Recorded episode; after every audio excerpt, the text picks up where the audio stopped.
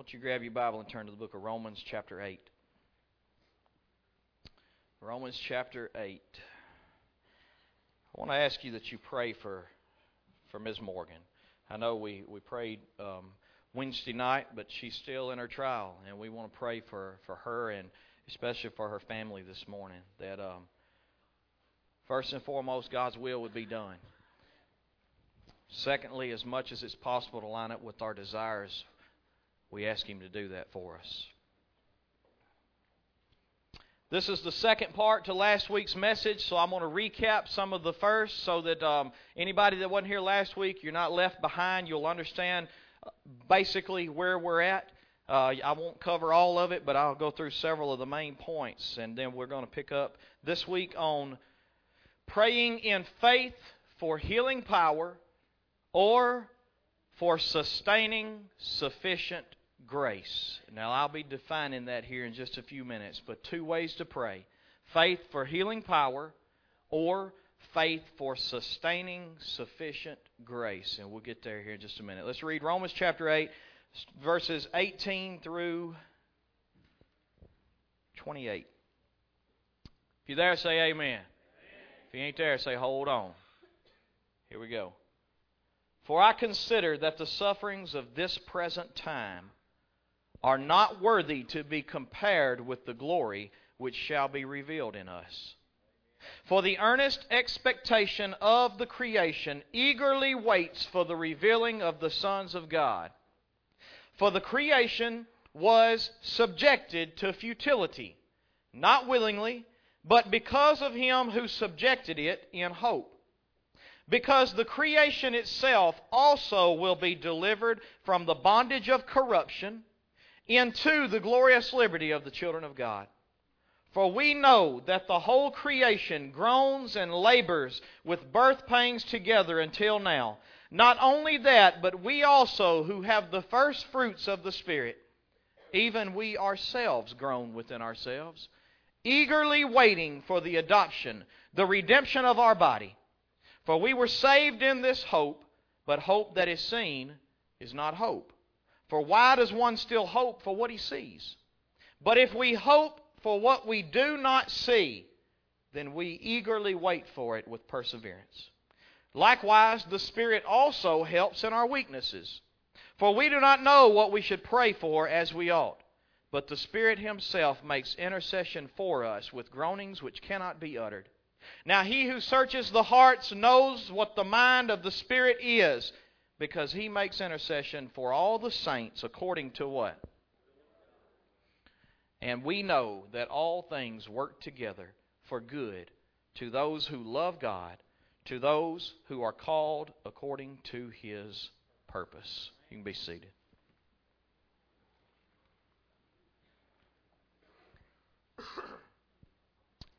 Last week we saw that all of creation, including our bodies, had been cursed with a curse of corruption and decay.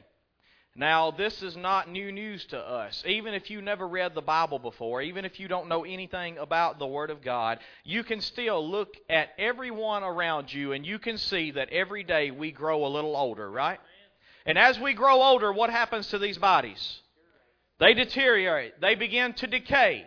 Everywhere you look, when you plant a tree, every day that tree becomes to grow older, right?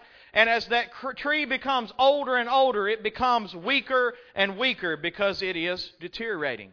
All of creation, anything that had been formed from the dust of the earth that God created, every bit of it was subject it was subjected to futility. It was subjected to this curse. Even our bodies. God took dust from the earth, He formed man, and then He breathed life into him. The body is an outward man. The breath of life that God breathed inside of us was our soul, which is the inward man. And now the outward man is perishing because of sin, right? He said, Adam, because you have sinned, because you have, have not done what I commanded you to do, cursed is the ground for your sake. In other words, cursed is all of creation for your sake. The Bible just told us that all of creation eagerly awaits for the revealing of the sons of man.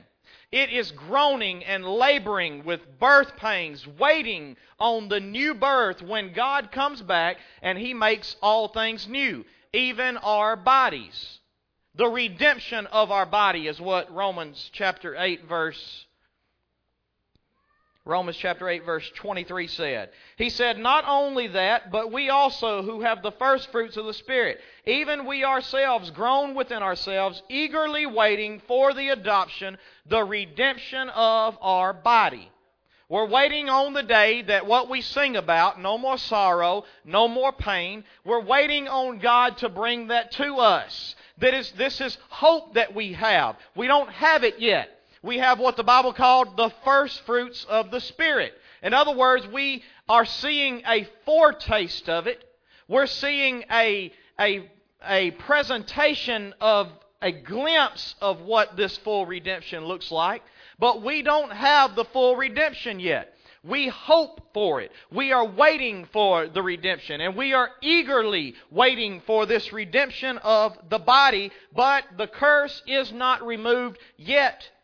It is coming, according to Romans chapter 18. It says, For I consider that the sufferings of this present time are not worthy to be compared with the glory which what? Which will be, which shall be revealed in us. And it says in verse 19, For the earnest expectation of the creation eagerly waits for the revealing of the sons of God. He, the, the, even all of creation is waiting on the day that God comes back and gives us this full redemption. And it tells us why in verse 20. The reason the creation eagerly waits for the revealing of the sons of God, it comes from verse 20. For the creation was subjected to futility.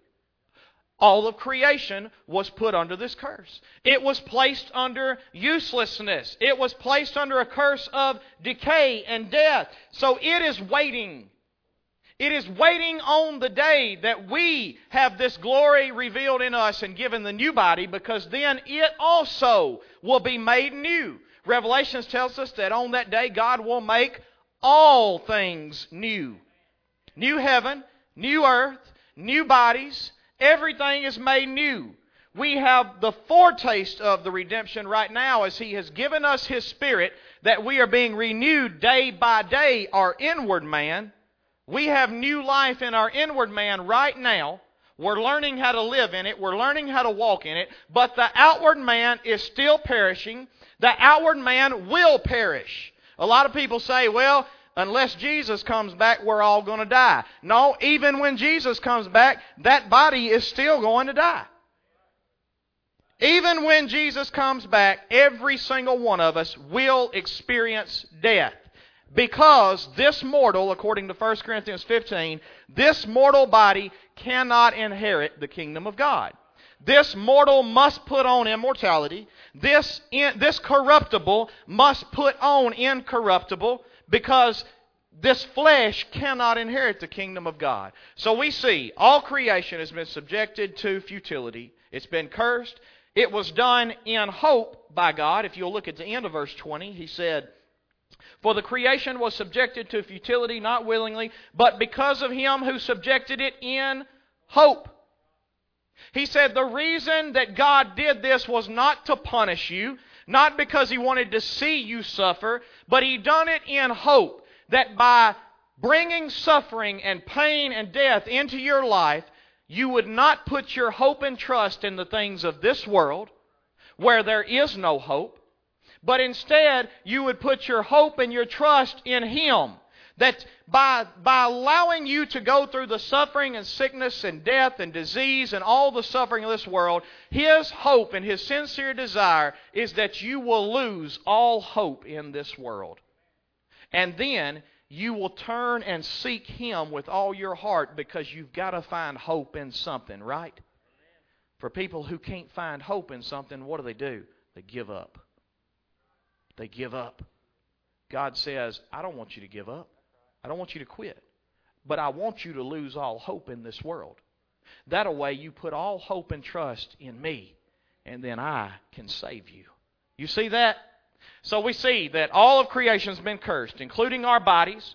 We see that this curse will not be removed until the revealing of the sons of God or until Jesus comes again the second time. This is the age where God makes all things new, but not yet. We don't have it yet. We have the first fruits of the Spirit, a foretaste of it.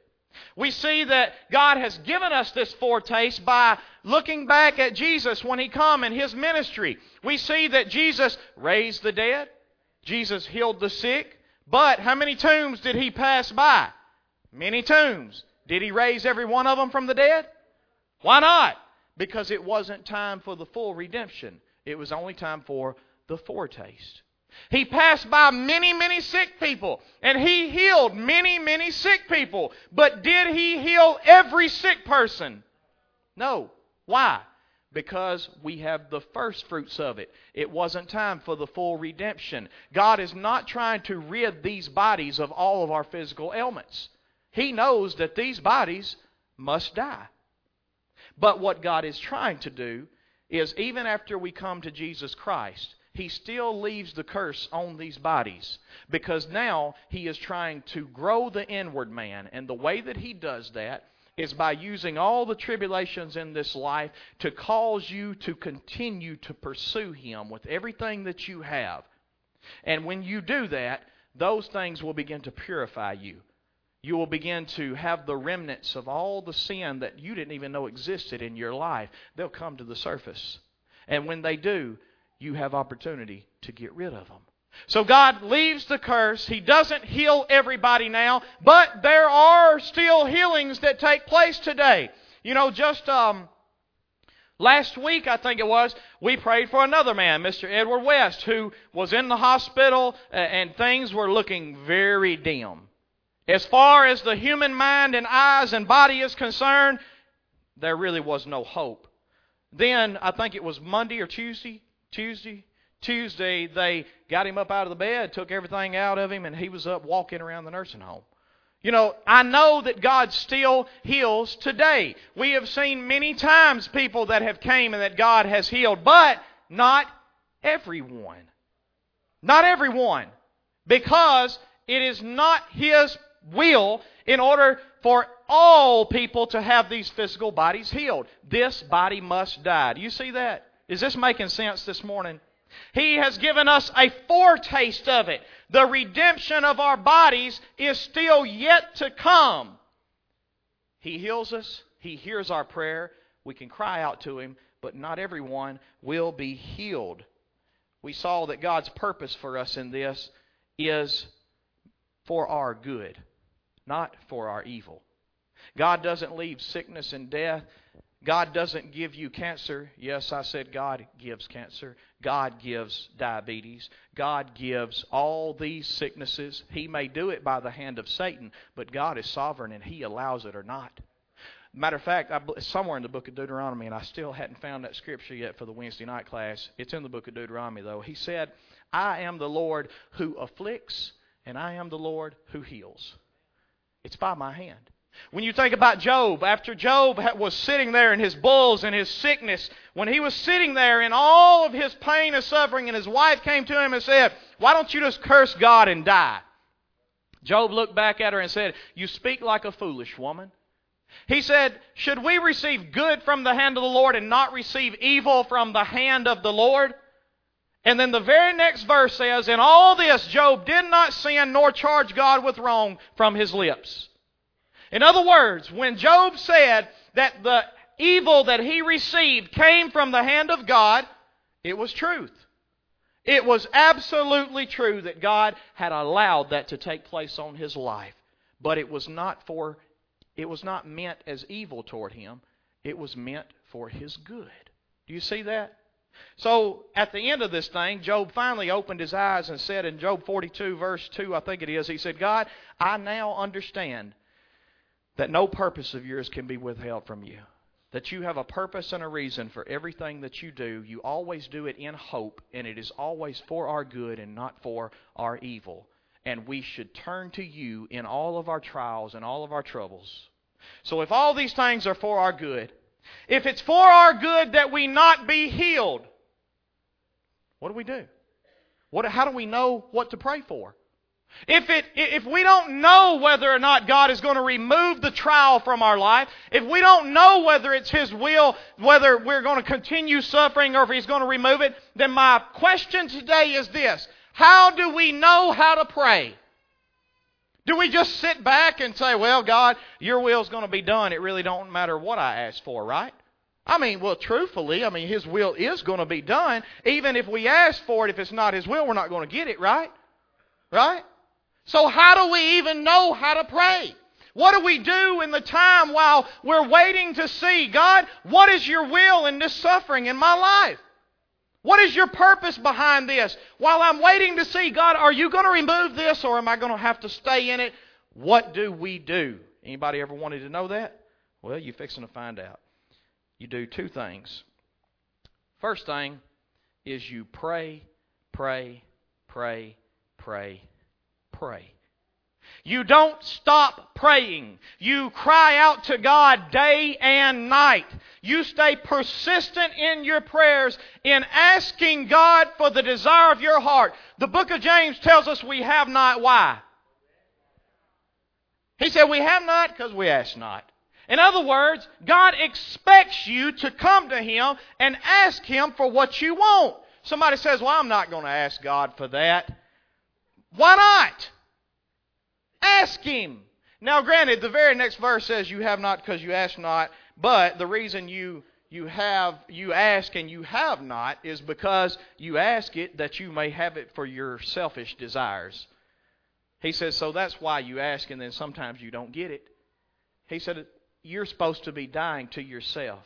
We pray, pray, pray, and we pray for two things. And here's where the message starts this morning. We pray for number one, we pray for faith for the healing power that comes from God. When you don't know what his will in this situation is unless he has came down and told you unless his spirit has spoke to you and said this thing must remain in your life then don't quit praying. I'm not talking about 10 minutes of praying i'm not talking about a 5 minute prayer i'm not talking about the, uh, uh, uh, pray a day and then if he don't answer well we just we just quit no I'm talking about praying and praying and praying. The book of Luke chapter 18 said that the said that God's elect cried out to him day and night. Day and night they cried to him and the Bible said in the very next verse that God will avenge them speedily because they cry to him day and night. In other words, he is going to give them an answer and he's going to give them an answer speedily. Now, one day is like a thousand years in the eyes of God. So God's idea of speedy and our idea of speedy is two different things. But even still, He says, I'm going to give you an answer. If you cry to me day and night, I'm going to give you an answer, and I'm going to give you an answer speedily. So I say to you, pray, number one, for faith, for healing power. Or, at the same time, while you're praying and while you're waiting, you pray for faith for sustaining sufficient grace. Now, let me explain what that means. To be sustained. Does anybody want to take a crack at what that means to be sustained?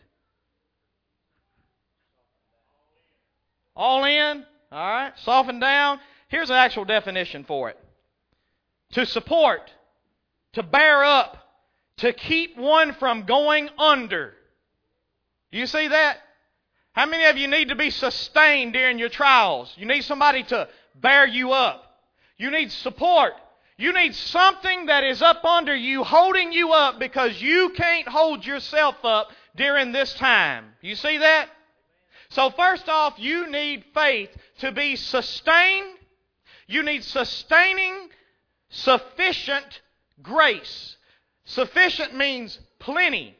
You need plenty of support. It's not just enough support to get you by. God don't work like that. No, he said, My grace is what? Sufficient. My grace is plenty more than what you need. My grace goes above and beyond anything that your heart could ever imagine that you think you need. You need, you need sustaining, sufficient, grace. And the key to all this is that, is that word grace. And the main word that you need to understand about grace is this undeserved. You don't deserve to be held up. You don't deserve to be supported. You don't deserve to be kept from going under in this trial. But it is His grace, His undeserved mercy, that He gives you this sufficient amount of bearing up. This sufficient amount of keeping you afloat with your head plenty above, above water. But this only comes by His grace. And we pray, God, you sustain us by your sufficient grace. Does that make sense this morning? I don't want to confuse nobody. I want you to understand what you're asking for. You're asking for God to undeservingly bear you up and keep you above water during your toughest trial, during your hardest time. And God said, You have not because you ask not. You're going under. You know why? You ain't praying. You ain't being held up. You feel like you're sinking. The whole world is falling on top of you and it's crushing you in. I can't even breathe. You know why? You ain't praying enough. You ain't praying. You ain't digging in there. You ain't seeking God. We ask God faith for healing power because let me explain something to you. Who's to say that God's will is not to heal you? He healed many. He healed many, and He's still healing many today. It very well could be His will for you to be healed. Ain't that right, Bubba? It very well could be His will for you to be healed. While you're waiting, pray God give you faith for sustaining sufficient grace. I want to look at a couple examples on this. Look at uh, Matthew 26, verse 36 through 46. Let me help you see what I mean by this. Let's just look at the toughest trial that's ever been put on any man. Anybody ever heard of Jesus? Well, Jesus had a trial. Pretty tough one it's at. During this trial, Jesus was fixing to take on all the sin of mankind. How many of you have a hard time bearing your own burdens, your own sins? Can you imagine being completely sinless, being completely perfect, and yet now you're fixing to take on all of the sin of all the world? The Bible says that he went into this garden called the Garden of Gethsemane. He said to his disciples, He said, Sit here while I go, and I'm going to pray over there. I'm fixing to go and I'm fixing to pray because I'm in a trial. I'm in a burden. I need one of two things. I either need to be delivered from this trial, or I need to be sustained and held up and given the strength to bear through this trial, whichever the will of God may be. So he says in verse 37 he took with him Peter and the two sons of Zebedee, that would be James and John, and he began to be sorrowful and deeply distressed. And look at verse 38. Then he said to them, My soul is exceedingly sorrowful, even to death. I believe Jesus saying right here, I feel like this body's dying. You ever been so sorry that's what it felt like? So hurt, so burdened that it felt like you were just going under. That's what Jesus said here. He said, I feel like I'm going down. Stay here and watch with me. And then verse 39. Now I want you to notice something right here. He went a little further and fell on his face and he prayed and he said, Oh my Father, if it is possible, let this cup pass from me. He said, God, I'm going to tell you the desire of my heart. I don't know for sure if there is any other way. I don't know for sure. You're God. All things are possible with you. You are the great Father. You are the great Creator. You are the great I am. I don't know, but God, if it is any other way, if it is possible, God, I want to tell you my desire is that, that I not have to go through this. God, if it's possible, I'm giving you the desire of my heart. Remove this suffering, remove this suffering, remove this suffering, remove this sickness, remove this trial. Oh, but then he stops. He said, Nevertheless, not as I will, but as you will. Not as I want, but as you want. So basically, what Jesus is saying here is this God, I'm praying for faith to be delivered from this thing. But on the same token, I'm praying for another thing. I'm praying that if it's not your will, you give me the power to sustain me through my trial. You give me the strength to sustain me through this suffering.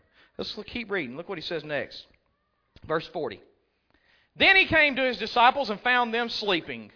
Now remember, he told his disciples, I need you to go with me and pray. Why? Because I'm exceedingly sorrowful even to death. In other words, I need some help to bear me up. How many of you know that as much as you love your brothers and sisters in Christ, you cannot 100% count on them to be the only thing that bears you up through this trial? As much as we love each other here, if I'm not careful, I'll let you down. If you're not careful, you'll let me down. We will. But he says here that I, I, I came to my disciples and I found them sleeping. I feel like I'm fixing to die in this trial. I'm going under. And you're sleeping. He stops there. He says, Okay. He said to Peter, What? Could you not watch with me for one hour? He said, Could you not bear me up? Could you not support me? Could you not strengthen me for one hour? Watch and pray lest you enter into temptation. The spirit indeed is willing, but the flesh is weak. And then look what he done in 42. Again, a second time, he went and what he do? He didn't just stop the first time, did he? He didn't pray for 10 minutes and stop. He didn't pray one time and say, well, I guess it ain't God's will. No, he came back the second time and he prayed again. And he said, My Father, if this cup cannot pass from me unless I drink it, your will be done. He said the same words again. Basically, he said, God, if it's possible, I want you to give me my desire of letting this pass from me. But God, nevertheless, if I have to drink this suffering, let your will be done, and you give me the strength to hold me up. He's praying for two things here. Do you see this? This is important because I'm telling you, if you're not already in a trial, if you haven't already been there, you will be there. And I bet you the last trial you was in, you weren't praying for these two specific things right here. I bet you weren't specifically praying for sustaining sufficient grace, but instead, maybe you were just praying for faith to be healed. And the reason why you felt like you was going under is because you were forgetting to pray for the one thing you needed most strength to be sustained. He says in verse um, 42, again a second time, he went away and prayed, saying, O my Father, if this cup cannot pass away from me unless I drink it, your will be done. And he came and found them asleep again, for their eyes were heavy. Hmm. Old Peter, James, and John. They'll go with him to death, they said, but they can't stay awake, can they? Look down at verse 44. So he left them and went away again. And he prayed a third time. He ain't done yet. He's praying a third time God, deliver me from this if it is possible. But if it's not, your will be done, and you sustain me through it. He goes on and he says, He prayed the third time, saying the same words. Then he came to his disciples and said to them, Are you still sleeping and resting? Behold, the hour is at hand, and the Son of Man is going to be betrayed into the hands of sinners. And look at verse 46. I want to see what you see next. Now remember, he's sorrowful, exceedingly sorrowful, even unto death. He's asked for two things God, if it's possible, deliver me from this trial. Nevertheless, not my will, but thy will be done. And you give me the strength to sustain me and bear me up and hold me up through this thing if, it, if I can't be delivered. And then look what, what happens in verse 20 in verse 46 right there. He said, Rise, let us be going. See, my betrayer is at hand. He said, Listen, guys, I've got my answer. It's not possible for this cup to pass from me. And that's okay because He's going to get me through it. That's okay because even though I'm going to my death, even though I'm going under, even though I don't have you to bear me up because you sleep, He's going to sustain me. He's going to hold me up. He's going to carry me through. Do you see that? Let's look at another example. Look at 2 Corinthians chapter 12 verse 1 through 10. We looked at this last week, but we'll look at it again. I got to I got to get moving. 2 Corinthians chapter 12 verse 1 through 10. This is the Apostle Paul, and he has been shown so many great things from God that he has a chance of sin in the form of pride welling up in his life if he's not careful. So God allows a suffering to come on his life for the very purpose of his good, of making sure that Paul stays humble. That Paul doesn't rise up to exalt himself thinking he's anything. So in verse 1 of chapter 12, it is doubtless and not profitable for me to boast. He said, I will come to visions and revelations of the Lord. And then in verse 2, he starts to tell of one of those times. He says, I know a man in Christ who 14 years ago, whether in the body I do not know, or whether out of the body I do not know, God knows. But this man was caught up to the third heaven. And I know such as and I know such a man, whether in the body or out of the body, I don't know, God knows, how he was caught up into paradise and heard inexpressible words, which is not lawful for a man to utter. Of such a one I will boast, yet of myself I will not boast, except in my infirmities. For though I might desire to boast, I will not be a fool, for I will speak the truth. But I refrain lest anyone should think of me above what he sees me to be or hears from me. And then look at verse 7.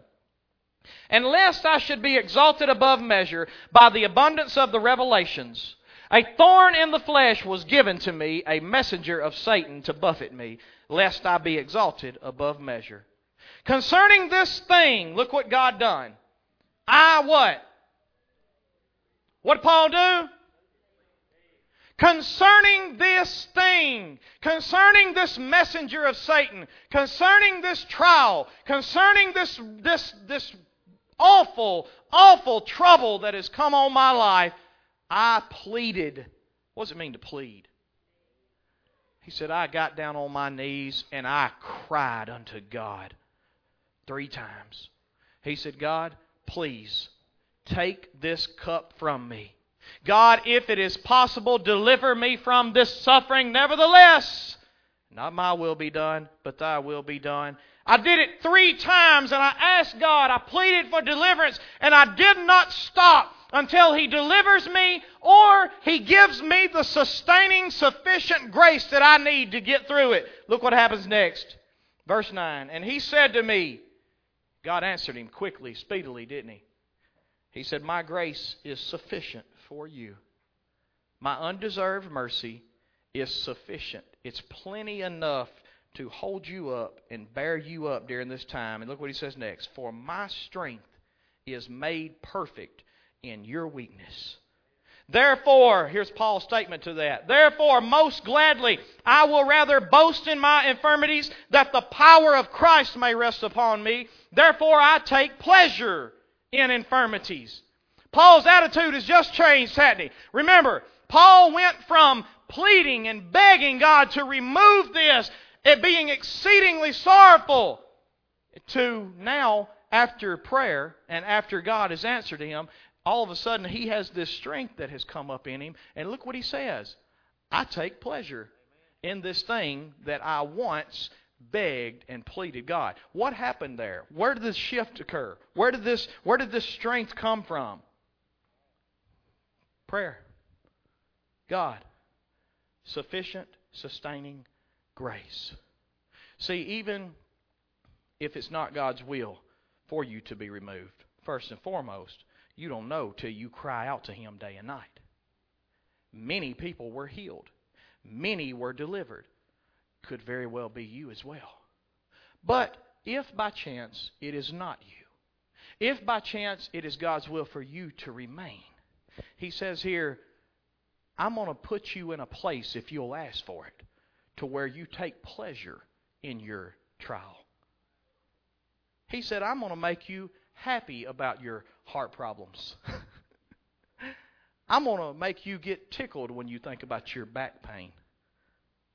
I'm, I'm going to make you I'm going to make you just want to get up and, and wave your hands and give me praise when you think about the trouble that's in your life. He said, That's the kind of attitude shift that I'm going to give you if you will just pray for faith, for healing power, or if it's not my will for that, that you pray for sufficient sustaining grace of God to bear you up and hold you up while you endure it. So I take pleasure in infirmities, in reproaches, in needs, in persecutions. He said, if I lose my house, you know what I'm going to do? I'll take pleasure in it. Come get it. And he's not talking about those guys that just don't want to pay for it anymore, so they say, "Come on, get it." He ain't talking about that. No, he's talking about those that if if if they get in a situation where God takes their job from them and they can't make the payment anymore and, and they lose it, he says, ah, "Come on, get it. Be okay. We're gonna be just fine." Ronnie Lee may have an extra bedroom I can get in. Watch out. I got somebody here that'll that, that that'll put me up for a little while. We're gonna be okay though. We're gonna make it. He said, I take pleasure in all those persecutions and all those distresses for Christ's sake, for when I am weak, then I am what? Strong. So you think about Jesus, you think about Paul. That's two perfect examples. Don't stop praying. Get on your knees and plead with God. I want to show you one more scripture, and I'm closing after this. Hebrews chapter 11.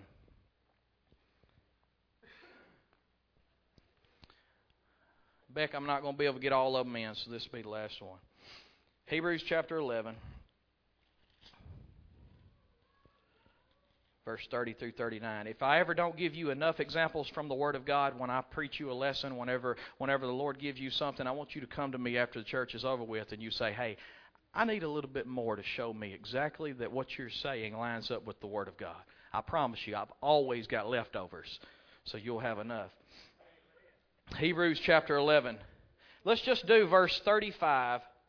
Let's do verse 35 through 39, if it's okay. This is what it reads. He said, Women received their dead raised to life again. Others were what? you know, if you read the faith chapter in the book of Hebrews, chapter 11, all the way up to verse 35, you see nothing but victory in life. Up to verse 35, you see no death.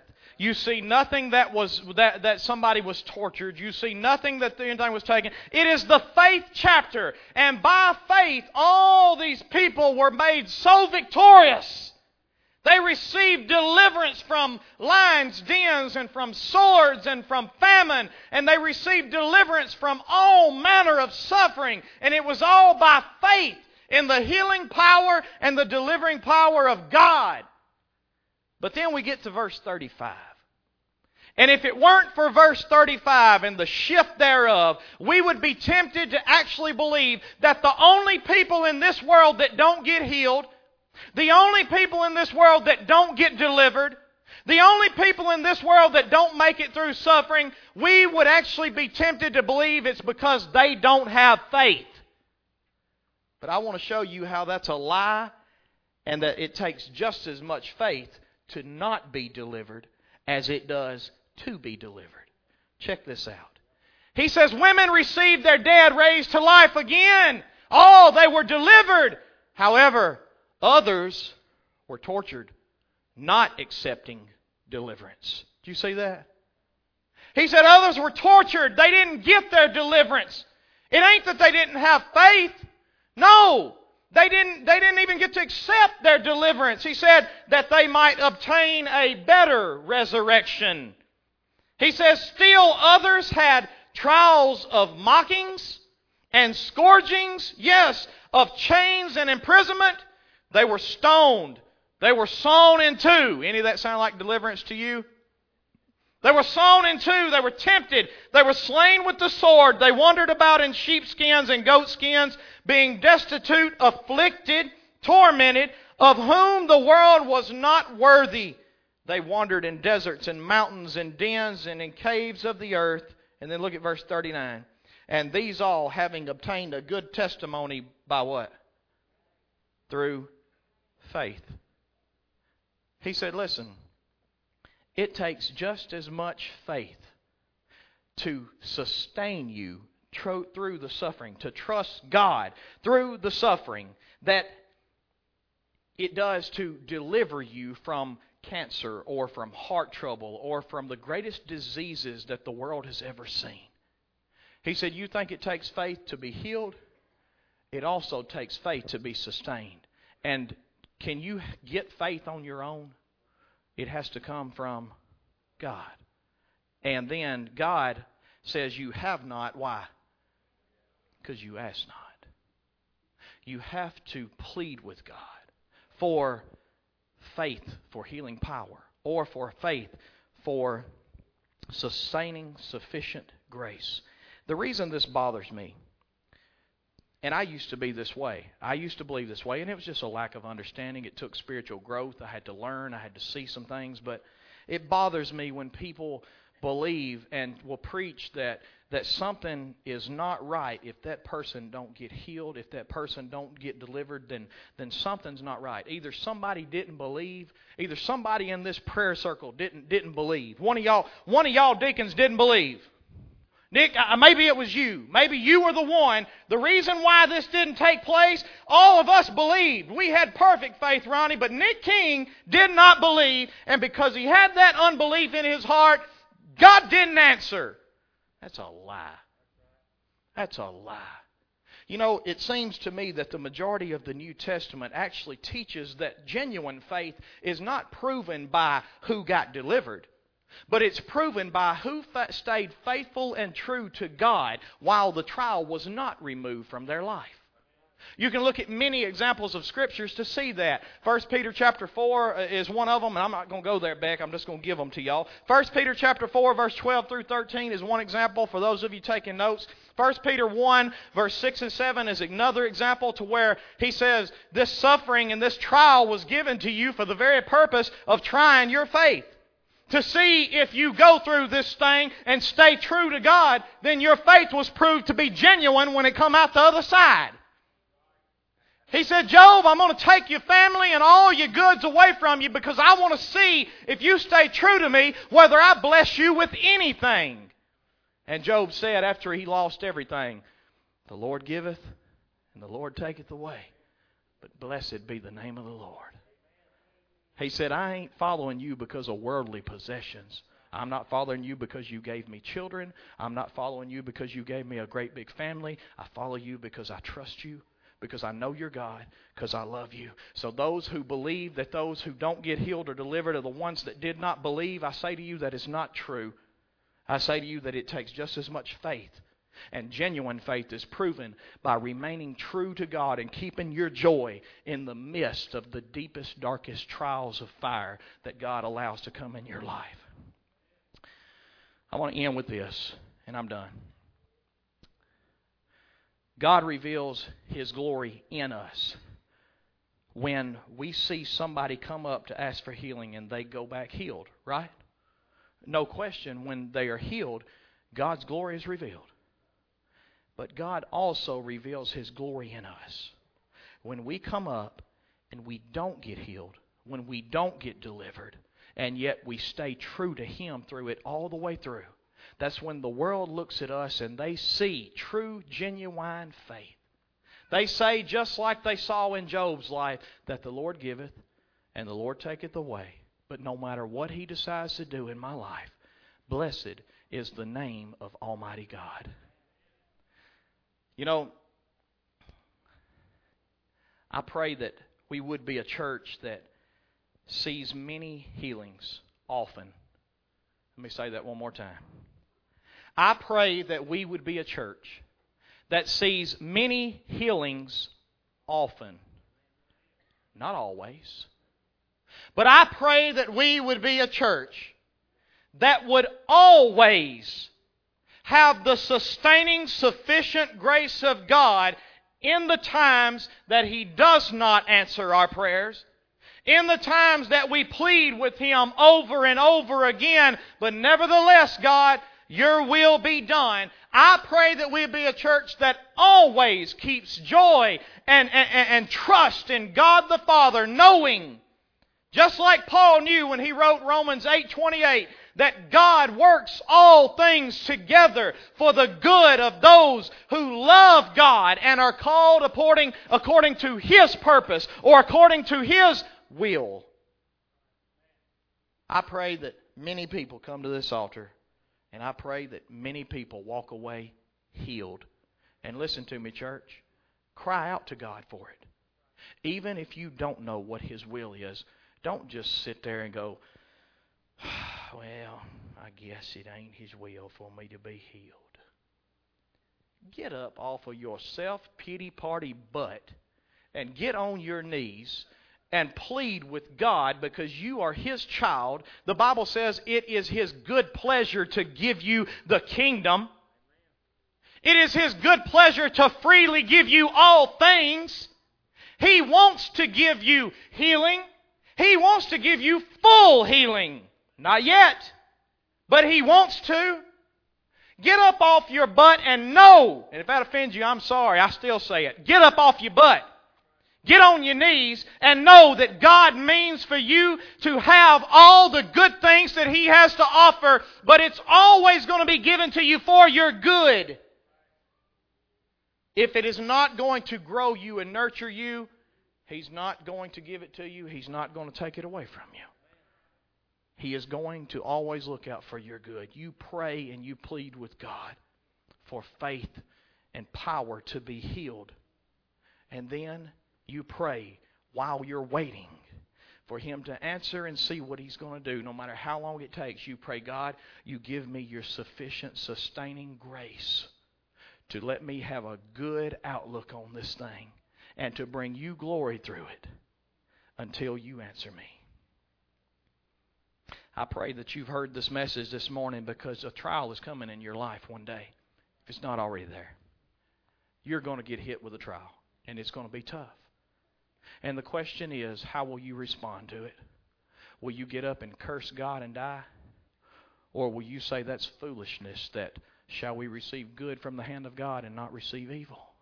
Or will you say, The Lord giveth and the Lord taketh away, but blessed be the name of the Lord?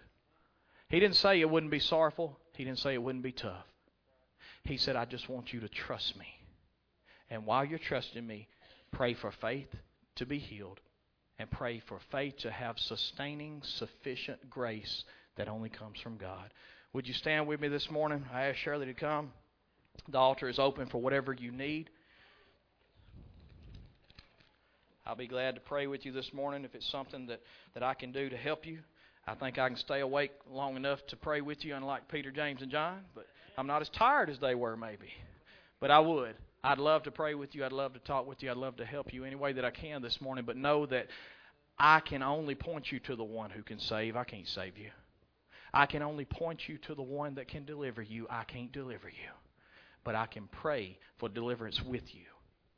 So I ask you to evaluate yourself this morning and see what you need as we sing.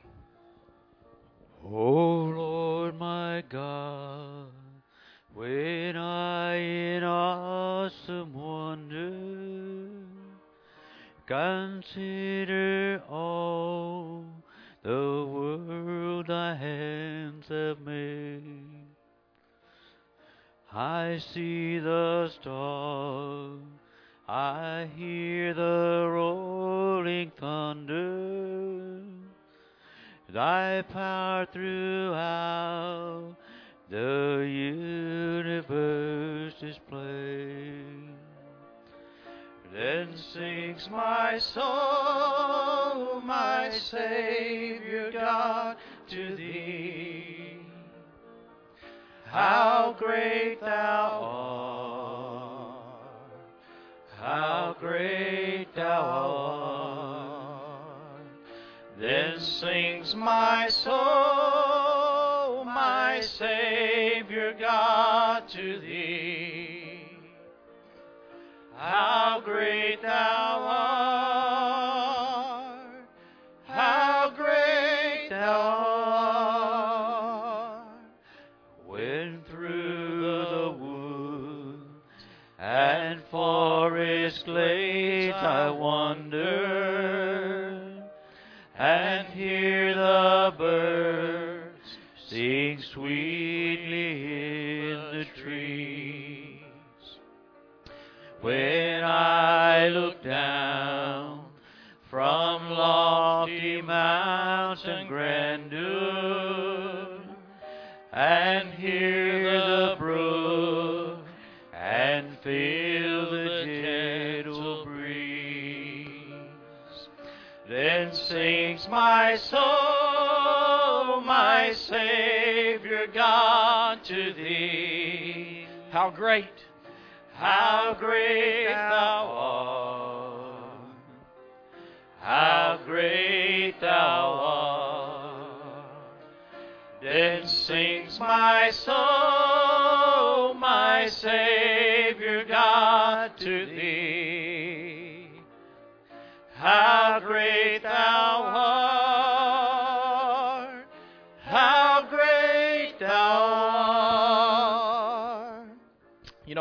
I, love this song because it, it it just talks about all the great things that God has created, and it talks about how great He has to be to, to have done all that we see around us. And that is so true. I know that y'all have heard this before, but I can't say it enough. You know, when you look at this building, you you don't need a college degree. You only need common sense to tell you that even though you may not see the person and be able to smell the person that built it, common sense tells you that this building was built by someone. You don't have to see him. You don't have to know anything about him. All you need is the building to know that a builder exists. You look at a painting. You don't have to know who painted it. You don't have to know his name. You don't have to know he exists. All you have to have is a painting to know that there is an artist somewhere. I, I, I maybe have to search for him. I may have to get on the internet to find him, but there's an artist somewhere. Somewhere there's a builder. You look at all of this creation.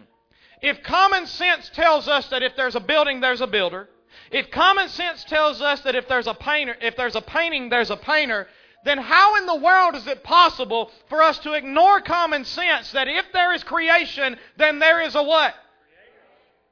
There is a creator. There is a God. I don't have to have a seminary degree or a college degree. Not saying it'd be bad if I didn't have, if I had one.